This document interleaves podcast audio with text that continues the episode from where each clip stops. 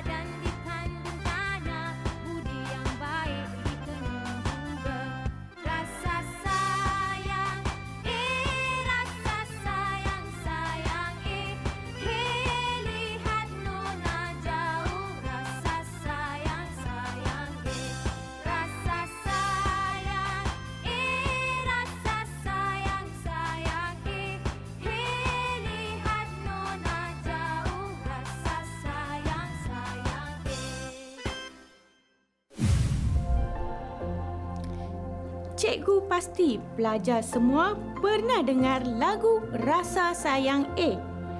Jadi, pelajar-pelajar semestinya telah dapat satu gambaran tentang puisi tradisional iaitu pantun. Menerusi lagu tadi, kita telah melihat contoh pantun yang dilakukan sejak kamu kecil lagi. Dengan ini, cikgu berharap agar pelajar sudah bersedia untuk mengetahui dengan lebih lanjut tentang pantun. Sebelum kita memulakan pembelajaran, ingin cikgu tekankan tentang objektif yang akan kita capai dalam pembelajaran kali ini objektif pembelajaran kita yang pertama ialah pelajar seharusnya dapat mengenal pasti fungsi, jenis dan ciri-ciri puisi tradisional. Manakala objektif kita yang kedua pula ialah pelajar dapat menyatakan nilai estetik yang terdapat dalam pantun agama. Baiklah, di sini cikgu ingin menegaskan bahawa setiap soalan yang digubal ketika peperiksaan ada kaitannya dengan objektif pembelajaran kita. Jika di dalam objektif pembelajaran menyatakan tentang fungsi, jenis, ciri-ciri dan estetik, maka soalan yang akan ditanya juga berkisar tentang fungsi, jenis, ciri-ciri dan estetika. Arah soalan yang boleh ditanya berdasarkan objektif ini antaranya ialah huraikan, jelaskan atau ulaskan. Cikgu akan terangkan dengan lebih lanjut ketika aktiviti pengukuhan nanti. Sekarang, kita akan lihat apa itu pantun secara keseluruhannya. Pantun yang dikatakan khazanah Melayu asli ini membawa maksud bentuk yang cukup tersusun, sopan, teratur dan bersistematik dalam usaha melahirkan sesuatu maksud, pemikiran, idea dan gagasan. Ia berasal daripada perkataan Nusantara seperti tun dari Sunda, tuntun dari Pampanga, tonton dari Tagalog dan atuntun dari Jawa kuno serta ia bersifat terikat. Menurut Harun Matpiah 1989, tema dan isi pantun dapat dibahagikan kepada tujuh iaitu pantun kanak-kanak, pantun cinta, pantun kasih sayang, pantun telatah dan cara hidup masyarakat, pantun teka-teki, pantun puji-pujian dan pantun agama. Pantun merupakan unsur estetika alamiah yang bersifat bertentangan, berpasangan dan berangkapan. Sebab itu, antara ciri-ciri pantun ialah berskema rima ABAB yang terdiri daripada dua komponen iaitu pembayang dan maksud. Setiap rangkap dapat menyelesaikan keseluruhan idea. Baiklah para pelajar, ciri-ciri umum pantun. Dari aspek strukturnya, pertama, pantun mempunyai rangkap yang berasingan. Setiap rangkapnya terdiri daripada baris-baris yang sejajar dan berpasangan seperti dua, empat, enam sehingga enam belas. Rangkap pantun yang paling umum ialah yang mempunyai empat baris serangkap. Pembentukan rangkap berdasarkan baris ini telah menjeniskan pantun Melayu iaitu pantun dua kerat, pantun empat kerat, pantun enam kerat dan seterusnya hingga pantun enam belas kerat. Terdapat juga pantun yang wujud secara berkait yang dinamakan pantun berkait dan biasanya dalam bentuk empat kerat. Kedua, Setiap baris mengandungi kata dasar antara empat hingga lima patah perkataan dengan jumlah suku kata antara lapan hingga dua belas. Yang biasanya ialah lapan hingga sepuluh suku kata dalam sebaris. Ketiga, setiap stanza atau rangkap pantun mempunyai unit atau kuplet iaitu pembayang atau sampiran dan unit maksud. Keempat, mempunyai skema rima hujung yang tetap iaitu AB, AB bagi pantun empat kerat, ABC, ABC bagi pantun enam kerat dan AA bagi pantun dua kerat. Kelima, Setiap rangkap pantun merupakan satu keseluruhan iaitu mengandungi satu fikiran yang bulat dan lengkap yang dapat dikesan melalui maksud pantun dalam rangkap tersebut.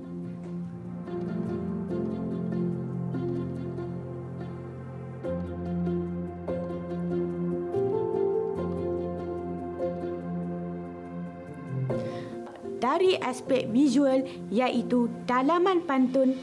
Pertama, penggunaan lambang-lambang tertentu yang terdapat dalam pantun mengikut tanggapan dan pandangan dunia masyarakat Melayu. Kedua, hubungan makna antara pasangan pembayang dengan pasangan maksud sama ada secara konkret atau abstrak.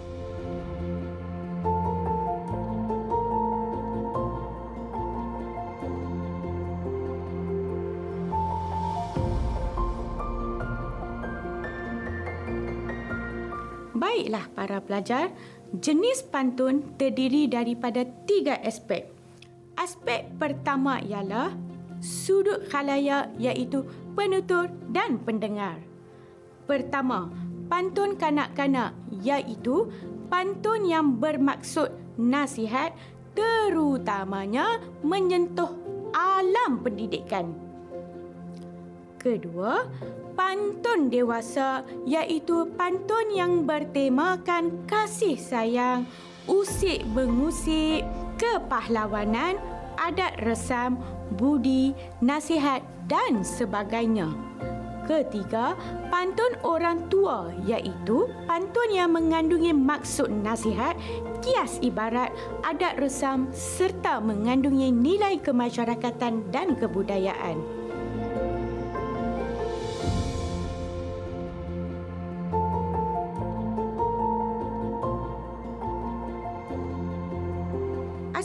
Kedua, sudut bentuk iaitu berdasarkan jumlah dalam setiap rangkap yang terdiri daripada empat kumpulan iaitu pertama, pantun dua baris atau dua kerat.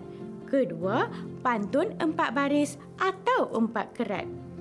Ketiga, pantun lebih empat baris. Keempat, pantun berkait Aspek ketiga pula ialah sudut tema yang terdiri daripada sebelas tema. Pertama, pantun adat dan resam manusia. Kedua, pantun agama dan kepercayaan. Ketiga, pantun budi. Keempat, pantun jenaka dan permainan. Kelima, pantun teka-teki. Keenam, pantun kepahlawanan. Ketujuh, pantun nasihat dan pendidikan ke-8 pantun peribahasa dan perbilangan. Ke-9 pantun kias dan ibarat. Ke-10 pantun kembara dan perantauan. Dan yang ke-11 pantun percintaan.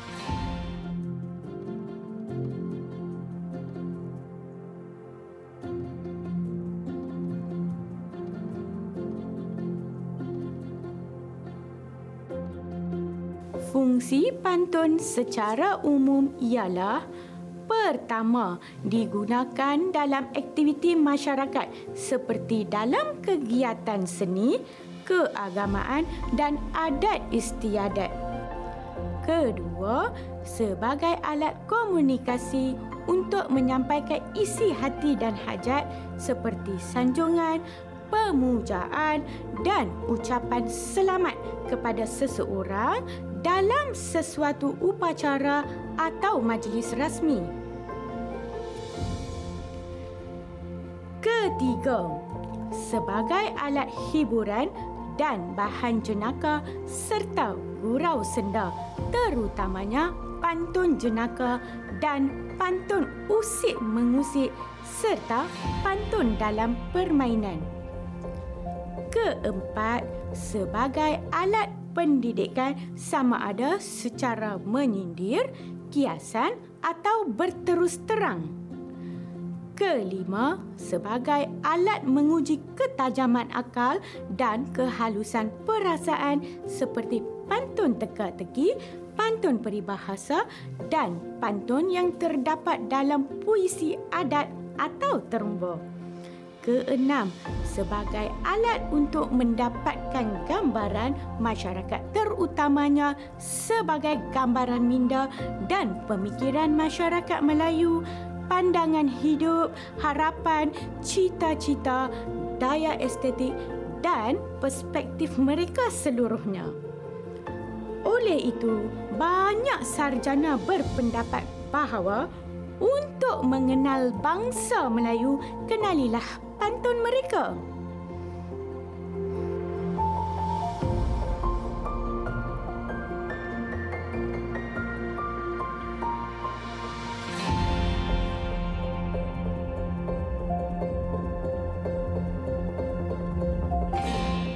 Berikut ialah pantun agama yang akan kita kaji pada hari ini. Sekarang, cuba dengar pantun agama ini. Banyak hari antara hari tidak semulia hari Jumaat. Banyak nabi antara nabi tidak semulia Nabi Muhammad. Anak ayam turun sepuluh. Mati seekor, tinggal sembilan. Bangun pagi, sembayang subuh. Minta ampun kepada Tuhan. Baiklah, pantun telah kita dengar dengan nada yang betul dan penuh penghayatan.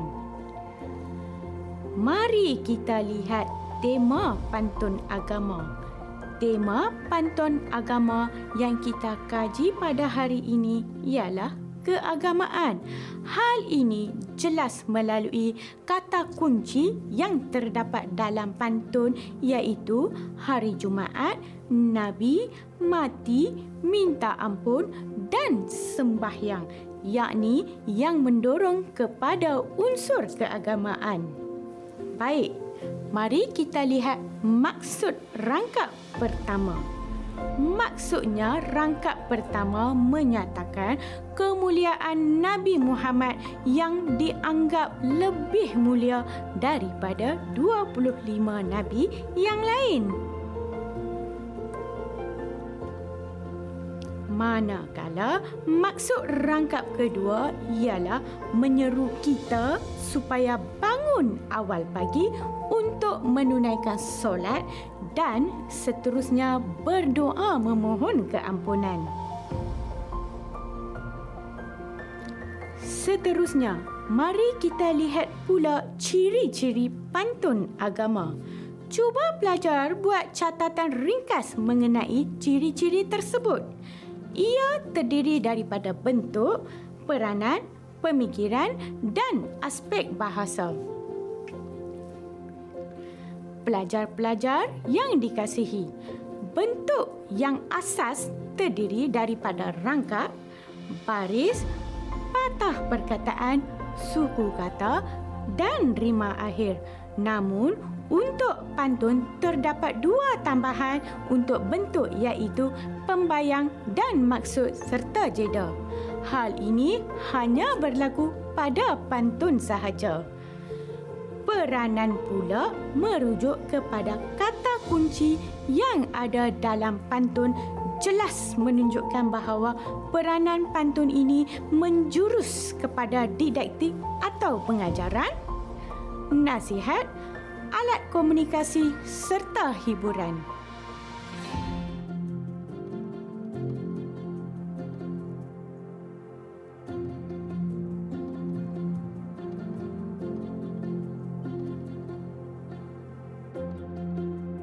Bagi pemikiran, pelajar boleh mengeluarkan pemikiran mengikut kata kunci yang ada pada maksud yang disampaikan pemikiran juga boleh dilihat pada pembayang pantun. Contoh dalam rangkap pertama, pelajar dapat melihat kata kunci hari Jumaat dan Nabi Muhammad sallallahu alaihi wasallam. Maka pemikiran yang jelas ialah pertama kemuliaan hari Jumaat iaitu pembayang dan kedua percaya kepada Nabi atau kewujudan Nabi. Sebagai maksud, manakala pada rangkap kedua kita dapat melihat kata kunci mati, sembahyang dan minta ampun. Oleh itu, pemikiran yang terdapat pada rangkap kedua ialah pertama, percaya kepada kematian dan seterusnya ialah beriman kepada Tuhan dengan menunaikan sembahyang lima waktu dan yang ketiga ialah berdoa meminta keampunan kepada Tuhan.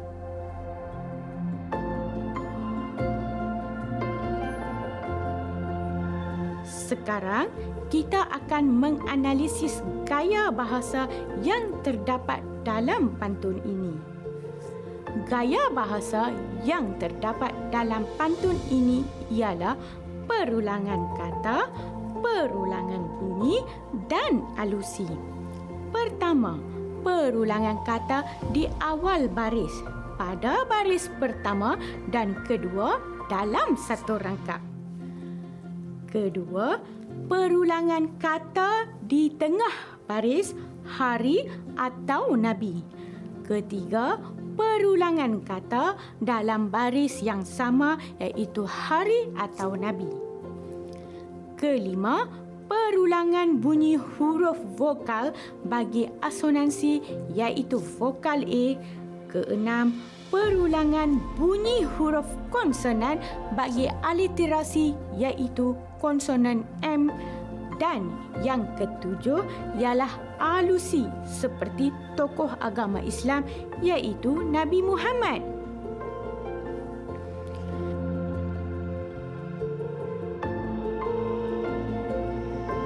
Sekarang, cikgu akan huraikan dengan lebih lanjut tentang nilai keagamaan. Antara nilai tersebut ialah percaya dan memuliakan hari Jumaat taat pada perintah Tuhan, percaya kepada rukun Islam dan berdoa memohon keampunan Allah. Baiklah, pelajar-pelajar, mari kita lihat fungsi pantun agama pula. Antara fungsi pantun agama ialah pertama, memberi pengajaran atau didaktik. Kedua, nasihat tentang agama Ketiga, juga sebagai alat komunikasi.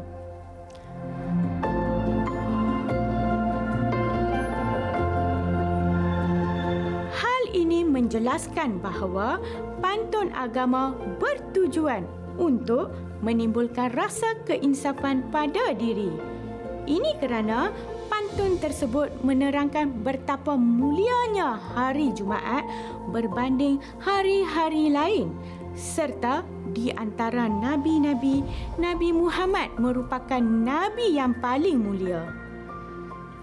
Selain itu, pantun ini memberi peringatan supaya kita menunaikan zakat, seterusnya memohon keampunan kepada Allah.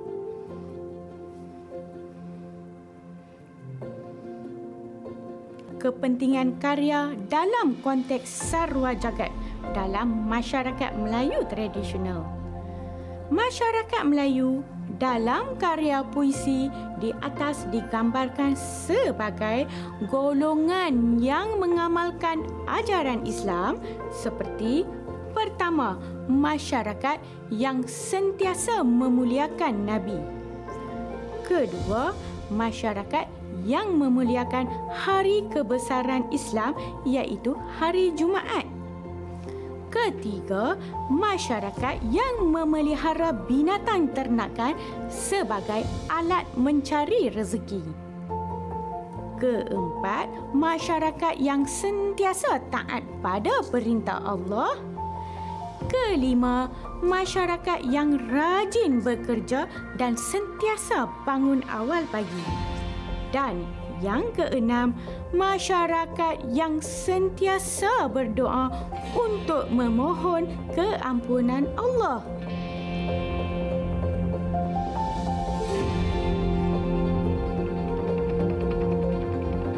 Baiklah, cikgu berharap pelajar telah memahami tentang pantun pada hari ini. Oleh itu, sebagai aktiviti pengukuhan, berikan maksud rangkap pertama dan rangkap kedua dalam pantun agama yang terdapat dalam teks Permata Sastra Melayu. Jawapan bagi soalan ialah maksud rangkap pertama ialah menyatakan kemuliaan Nabi Muhammad yang dianggap lebih mulia daripada 25 nabi yang lain manakala maksud rangkap kedua ialah menyeru kita supaya bangun awal pagi untuk menunaikan solat dan seterusnya berdoa memohon keampunan. Baiklah pelajar-pelajar, kita sudah sampai ke penghujung pertemuan. Sebelum berpisah, cikgu ingin mempersembahkan sebuah pantun khas untuk pelajar. Sekian sahaja dan doa agar kita bertemu lagi pada episod yang akan datang. Dari mana punai melayang, dari payah turun ke padi. Dari mana datangnya sayang dari mata turun ke hati. Segala yang baik datang daripadanya dan segala kekilafan yang ada pada hari ini adalah daripada saya sendiri. Sekian, terima kasih.